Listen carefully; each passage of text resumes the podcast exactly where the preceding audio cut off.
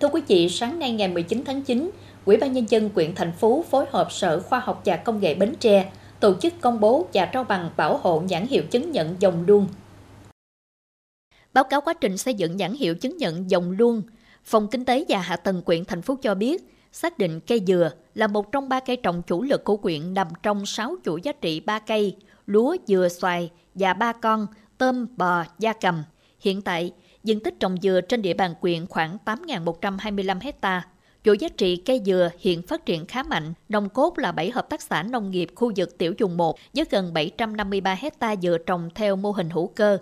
Các sản phẩm từ cây dừa hiện có như là bánh dừa, nước chấm dừa, nước màu dừa hữu cơ. Do vậy, việc đăng ký bảo hộ độc quyền cho sản phẩm dòng luôn là rất cần thiết, góp phần bảo vệ thương hiệu cho sản phẩm của quyện. Đến nay, nhãn hiệu chứng nhận dòng đuông đã được Cục Sở hữu trí tuệ cấp giấy chứng nhận đăng ký, có hiệu lực từ ngày 8 tháng 10 năm 2021 đến hết 10 năm và có thể gia hạn. Tại buổi lễ, Sở Khoa học và Công nghệ Bến Tre tuyên bố quyết định cấp văn bằng bảo hộ nhãn hiệu chứng nhận dòng luôn cho quỹ ban nhân dân quyện thành phố. Quỹ ban nhân dân quyện công bố quyết định trao quyền sử dụng nhãn hiệu chứng nhận dòng luôn cho hộ kinh doanh Quỳnh Trang Tư ở xã Đại Điền.